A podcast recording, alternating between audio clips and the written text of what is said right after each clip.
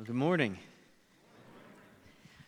My name is Ryan Smith. If I haven't had the chance to meet you yet, we're so glad that you are gathered here today with us at Arrow Heights Baptist Church. It is my joy, privilege, and honor to be one of the pastors here with you.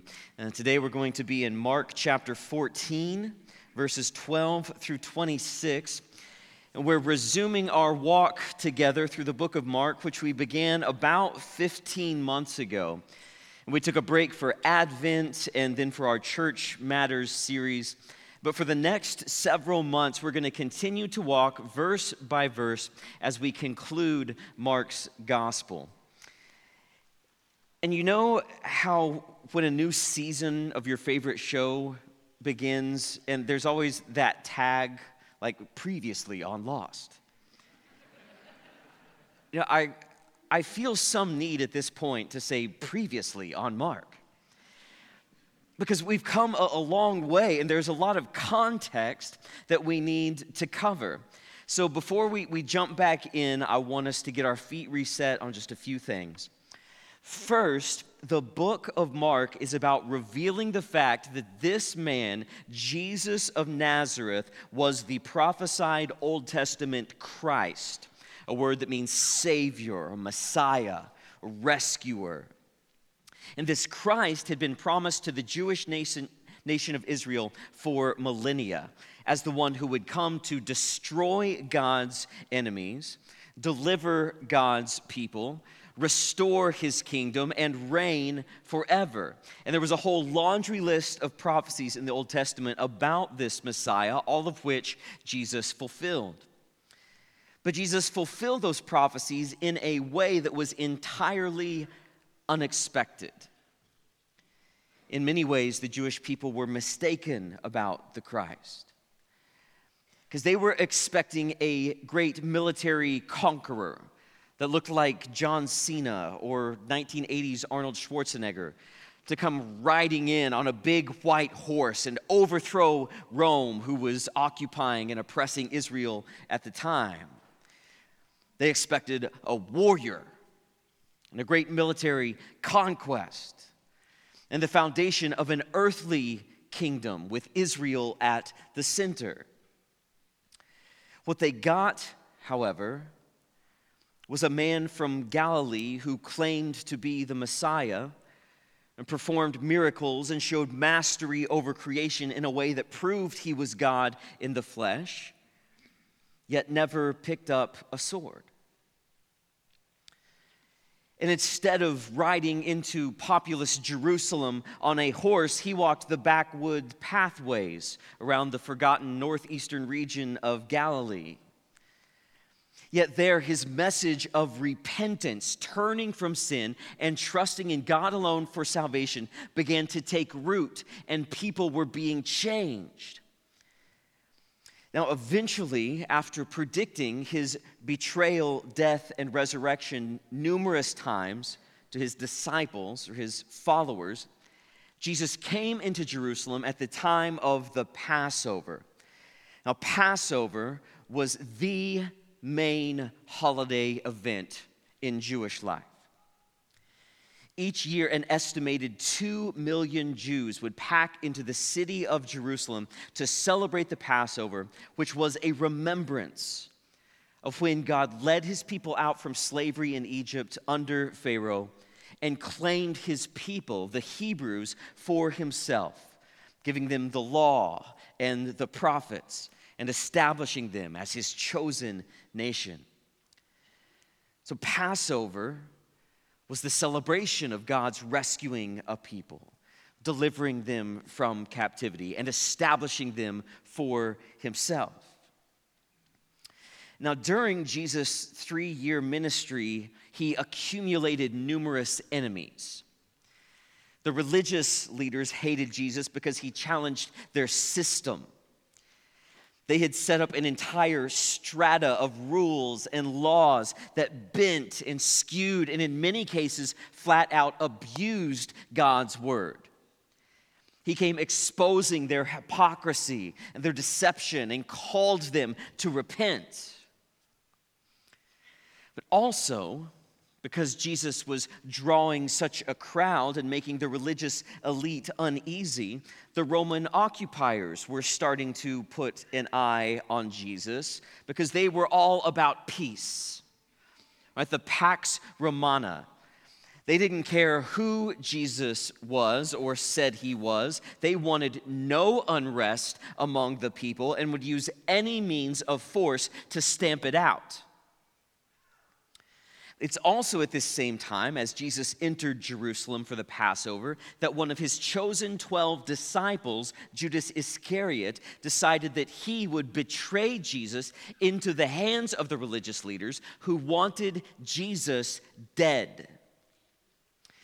And we left off back in November with Mark chapter 14, verses 10 through 11, that said this Then Judas Iscariot, who was one of the twelve, went to the chief priests in order to betray Jesus to them. And when they heard it, they were glad and promised to give him money. And he sought an opportunity to betray him. That leads us to our text today, Mark chapter 14, beginning in verse 12. And on the first day of unleavened bread, when they sacrificed the Passover lamb, his disciples said to him, Where will you have us go and prepare for you to eat the Passover? And he sent two of his disciples and said to them, Go into the city, and a man carrying a jar of water will meet you. Follow him. And wherever he enters, say to the master of the house, The teacher says, Where is my guest room, where I may eat the Passover with my disciples? And he will show you a large upper room, furnished and ready. There prepare for us. And the disciples set out and went to the city and found it just as he had told them, and they prepared the Passover. And when it was evening, he came with the twelve. And as they were reclining at table and eating, Jesus said, Truly I say to you, one of you will betray me, one who is eating with me. They began to be sorrowful and to say to him one after another, Is it I? He said to them, It is one of the twelve, one who is dipping bread into the dish with me. For the Son of Man goes as it is written of him, but woe to that man by whom the Son of Man is betrayed. It would have been better for that man if he had not been born. And as they were eating, he took bread, and after blessing it, broke it and gave it to them, and said, Take, this is my body. And he took a cup, and when he had given thanks, he gave it to them, and they all drank of it. And he said to them, This is my blood of the covenant which is poured out for many. Truly I say to you, I will not drink again of the fruit of the vine until that day when I drink it new in the kingdom of God. And when they had sung a hymn, they went out to the Mount of Olives. So verse 12 says, On the first day of unleavened bread, when they sacrificed the Passover lamb, his disciples said to him, Where will you have us go and prepare for you to eat the Passover? Now, the Feast of Unleavened Bread was a seven day period during which the Jews removed all leaven or yeast from their homes. Now, why, why did they do that? Because on the night that God delivered his people from slavery in Egypt, God told them to make unleavened bread, which is bread without leaven or yeast. This was because leaven makes bread rise and takes a while to work the Hebrews were to make unleavened bread because they were to be ready to move out quickly. They didn't have time to wait. So, for seven days during this feast, the Jewish people ate only unleavened, unexpanded bread. And this feast of unleavened bread began on the same day as the Passover. Now, Passover was celebrated in Jerusalem by the Jewish people as a meal. Exodus 12, verse 42 says, The Passover was a night of watching by the Lord to bring them out of the land of Egypt. So this same night is a night of watching kept to the Lord by all the people of Israel throughout their generations. So, in a way, Passover was a way of reenacting God's deliverance of his people some 1,300 years before. But in the Jewish commentary, the Mekhilta, it's written, In that night they were redeemed, and in that night they will be redeemed in the future. So, not only was the Passover a day of remembering or looking back, it was a day of anticipation, looking forward to the day when God would send the Christ, the final rescuer and deliverer of his people. So, as they gathered in Jerusalem for the Passover, the disciples asked Jesus about preparation for their Passover meal. Now, such a preparation would mean setting up several tables in a large square shape with pillows or cushions all around them. As they ate the meal, the people would recline on their left elbows, facing the table with their feet behind them, and would eat using their right hand. And part of this preparation would also include the purchase of the sacrificial lamb, which would be taken to the temple for ritual sac- sacrifice according to the Old Testament law. And the meat from the lamb that each person brought would then be taken back to wherever they were having the Passover meal and roasted on a pomegranate spit. Now, the meal would usually begin around 6 p.m. and could easily last until midnight.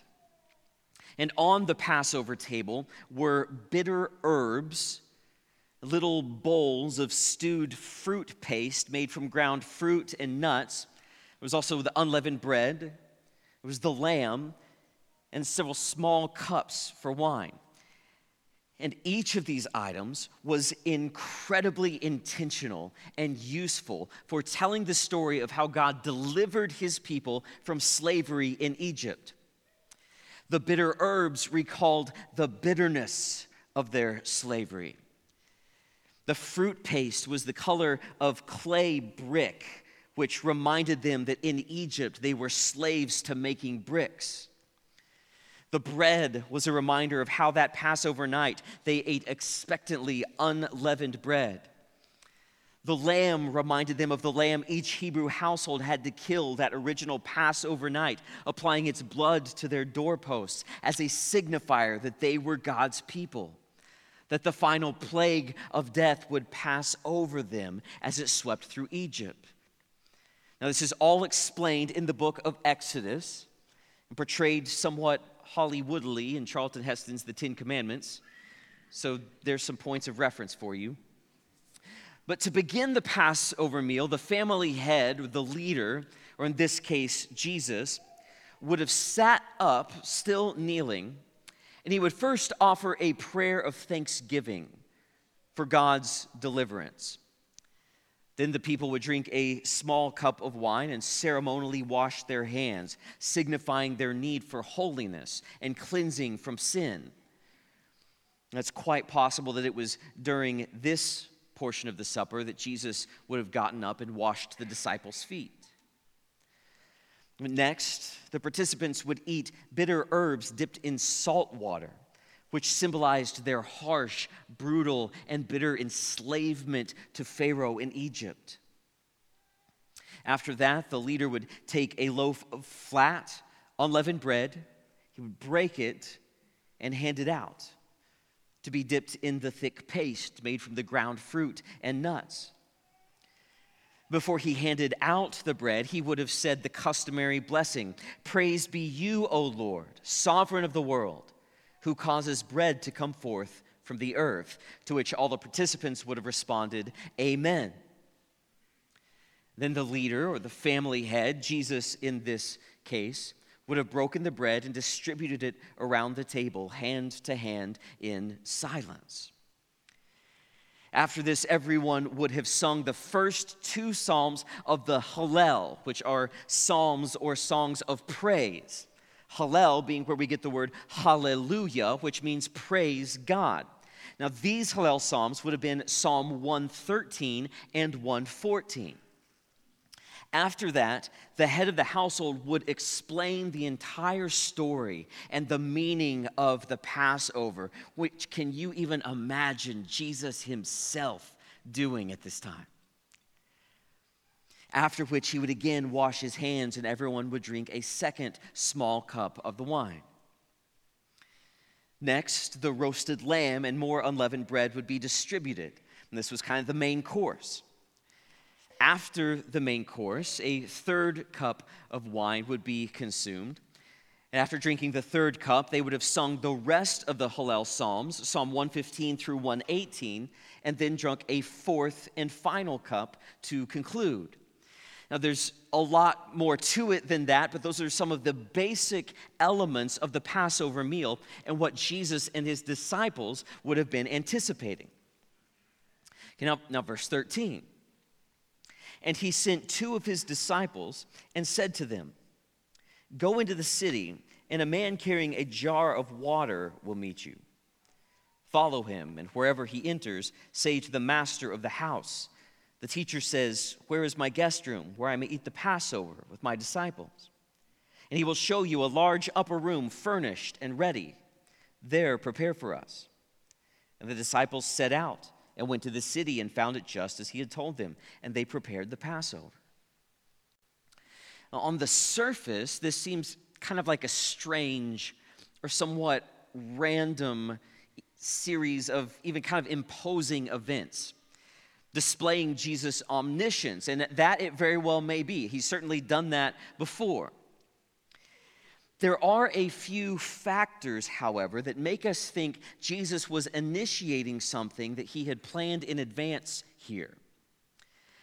Because remember where we just left off before this passage. Judas has gone to the religious leaders, agreed to betray Jesus, and verse 11 says he sought an opportunity to betray him. Judas was already enacting plans for Jesus' premeditated murder and was looking. He was looking for an opportunity when Jesus would be isolated, when a crowd wasn't around, and Jesus could be taken by force out of the public view. So the Passover meal in a private home at night would have been a prime time for this to happen. So if Judas knew where Jesus was going to be for the meal, he could then tell the religious leaders. It may even have been Judas who asked Jesus where they were going to celebrate the meal. It makes sense then why Jesus doesn't tell all of the disciples, he only tells two. Luke 22 8 tells us that those two were Peter and John. Jesus tells Peter and John to look for a man carrying a jar of water. And this was likely a servant who would lead them to a certain man's house. And the man carrying a jar of water is significant and actually gives us another clue to think this was set up in advance. Because usually women carried water pots or water jars men always carried water skins. No man would have been walking the streets carrying a water jar unless he was meant to stick out as a sign or a signal to someone looking for him. So it's highly likely that at some point Jesus had arranged with one of his followers who lived in Jerusalem to have the Passover meal in a specific room at their house. Jesus then would have instructed the man to send out his servant with a water jar at this time of day so he could be identified and connect with Peter and John. Now, this wasn't Jesus trying to avoid his arrest and subsequent murder on the cross. He knew very well that that would happen just a few hours later. This is, however, Jesus showing the significance of this Passover meal. Jesus is doing something here that he knows must be done. Verse 17.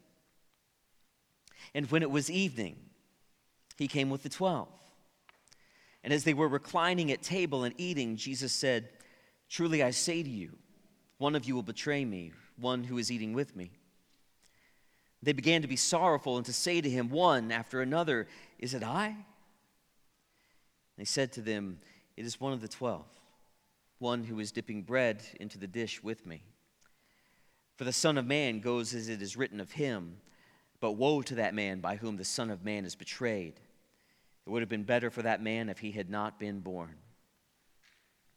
Now, from this text, as well as the other Gospels, particularly John chapter 13, we get a relatively clear picture of the seating arrangement in the upper room on that night. And at the head of that table, right to left, would have been John, Jesus, and then Judas. We know this because in the other Gospels, John leans back onto Jesus to ask him a question from his left elbow, and Jesus would have been dipping his bread in the same bowl as Judas. This being the case, Judas would have been given a place of high honor at this feast. Yet, as Jesus says clearly, one of you will betray me, one who is eating with me. And look how the disciples respond. They began to be sorrowful and to say to him one after another, Is it I? The disciples had come to the point of recognizing their own frailty. They probably thought that Jesus meant that one of them was going to jump ship. And you know, with tensions so high in Jerusalem, they likely felt a bit jumpy and recognized within themselves rising questions about whether or not they should stick around with this Jesus. They each probably feared that they would give in to those feelings, which they did when Jesus was arrested, and they all went running. However, Jesus was being specific. He knew who would betray him and why he must be betrayed. Jesus knew where he was headed and was trusting the Father's plan for the Christ's sacrificial death on behalf of his people as displayed thoroughly in the scriptures. Verse 22 And as they were eating, he took bread and after blessing it, broke it and gave it to them and said, Take, this is my body well, this was likely the first giving of the bread that began the Passover meal. And with the breaking of this bread, Jesus would have said the customary blessing that this is the bread of affliction which our fathers ate in the land of Egypt. Let everyone who, who hungers come and eat. Let everyone who is needy come and eat the Passover meal. And though the bread was usually distributed in silence, as he broke the bread, Jesus also broke the silence. He said, Take, this is my body. Jesus was beginning to identify himself to the disciples as the true and better Passover.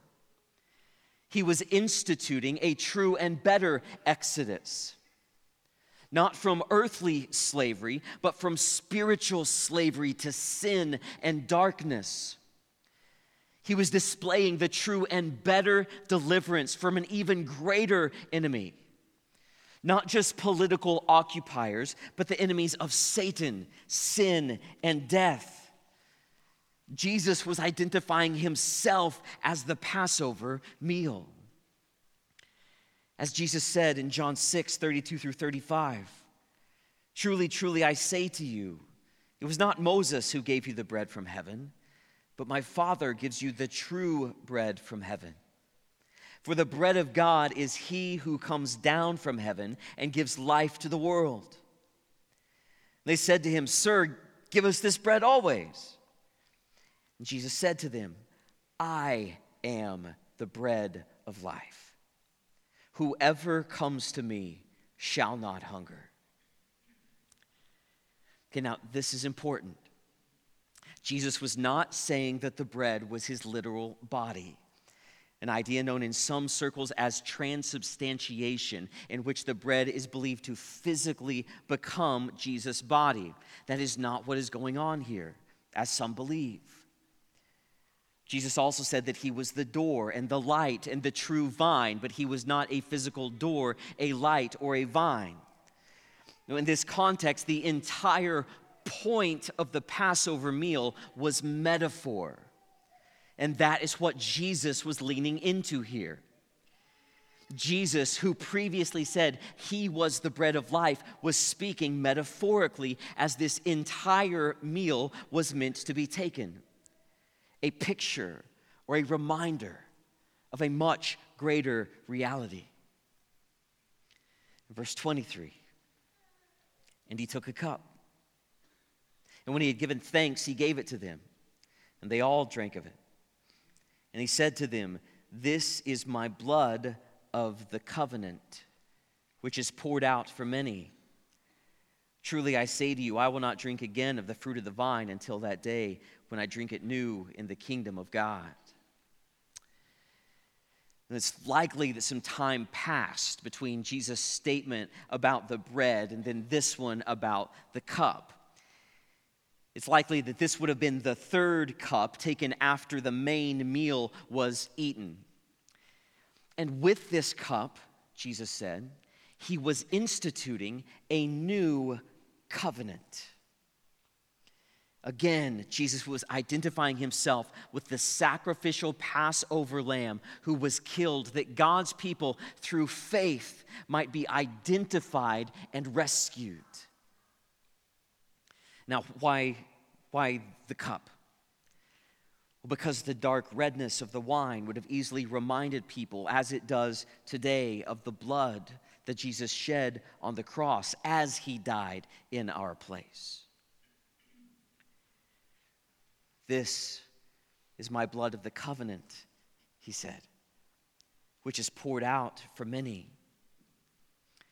This new covenant would not be based on obedience to religious law or ethnicity or the works of man, but was being made by and through Jesus the Christ himself he was becoming the sacrificial payment that we could not afford for the immeasurable debt that we owed as those who had rebelled against our Creator. God, in His justice, had to require from mankind an atonement for mankind's breach against our sovereign Creator. And as a result, every single one of us, by nature, including myself, were held under the penalty of eternal death and accusation by the enemy. We had no hope of paying this infinite price for our infinite sin against an infinitely holy God. This new covenant that Jesus was instituting, however, would not be based on our works or our ability, but on the grace of God who paid that infinite price through the only infinite payment.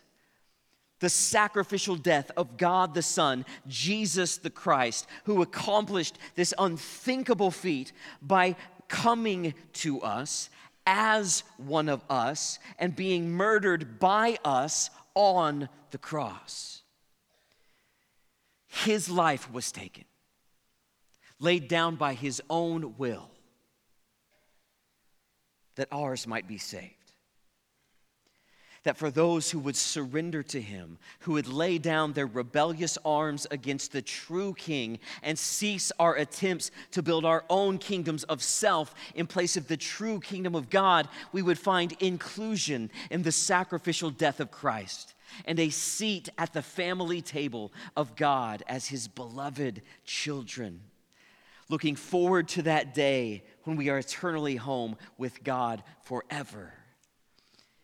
As Revelation 7 17 says, For the Lamb in the midst of the throne will be their shepherd, and he will guide them to springs of living water, and God will wipe away every tear from their eyes.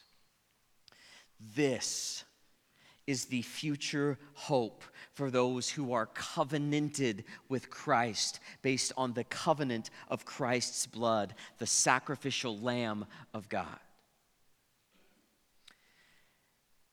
And though Jesus ate his final meal on earth with the disciples that day around the Passover table, he pointed them and us forward to the day when we will eat with him again. Remembering our true and greater deliverance through his true and final sacrifice. Verse 26 When they had sung a hymn, they went out to the Mount of Olives.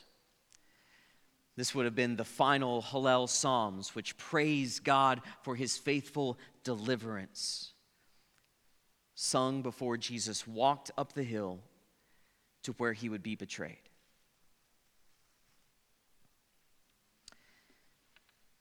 In 1 Corinthians 11 23, Paul says, For I received from the Lord what I also delivered to you that the Lord Jesus, on the night when he was betrayed, took bread. And when he had given thanks, he broke it and said, This is my body, which is for you.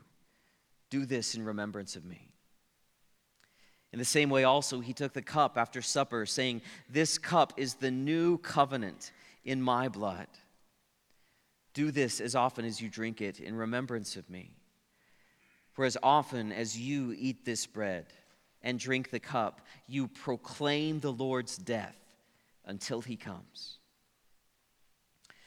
So, by participating in the Lord's Supper today, which Jesus instituted and told us to continue, we too remember that while many had plans for Jesus, Jesus had plans for us. He planned to pay the penalty for our sins that we who were dead, rebellious enemies of God might surrender to Him, be raised to life, and become His children. Therefore, out of obedience to Him, we take the same supper together today. The Lord's Supper is a family meal. It's for Christians, followers of Christ. And though not really a meal, what this means is that if we take of this bread and drink this cup together, we are declaring our continual part in the family of God. We are declaring that we have surrendered to Jesus as Lord and King over our lives, that we are not right in and of ourselves. We declare that we cannot trust and follow Jesus in our own power. And so we respond to his invitation to follow, knowing that we could never deserve it. We declare that it is God who works in us to accomplish his will, that we are dependent on Jesus for our soul's healing. And we declare that Jesus does this work in us together as his church that when we come to trust and follow Jesus, we do so together. The church, 1 Corinthians 11, also tells us to examine ourselves first before we take the bread and the cup. To remember, Judas too reclined at the Lord's table. 1 Corinthians 11 tells us to ask do we truly mean what we are declaring in this ordinance? Or are there parts of our lives that declare otherwise? If so, we need to turn from them, to repent, and then take the supper together.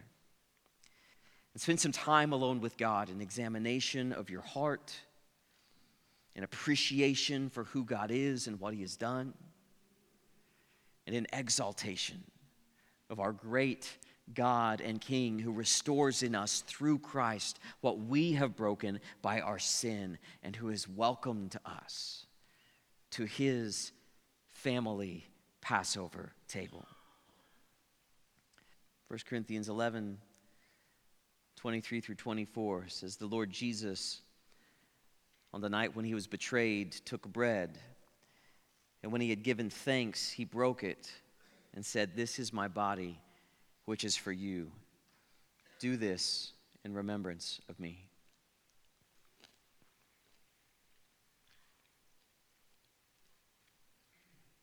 Verse 25.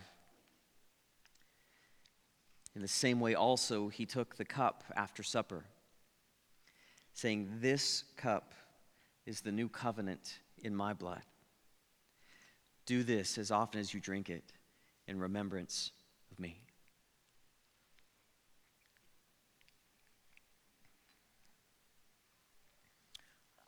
Let's pray together.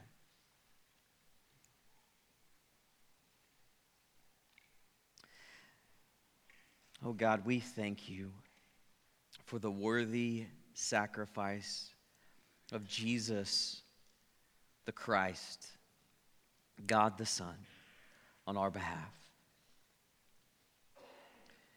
We thank you for the unity that we have in the Spirit who joins us together by grace through faith in your sacrificial death and your atonement, your payment for our sin that we could never pay. God, I pray that we as a people would be filled with your spirit to love your word, to share your truth, to recognize your glory, to turn from ourselves daily, and to trust and to follow you alone in all of our lives for the rest of our lives. We ask this, God, for the glory of your name. And it's in that name, the holy name of Jesus, that we rely, that we respond, that we repent, that we give thanks. Amen.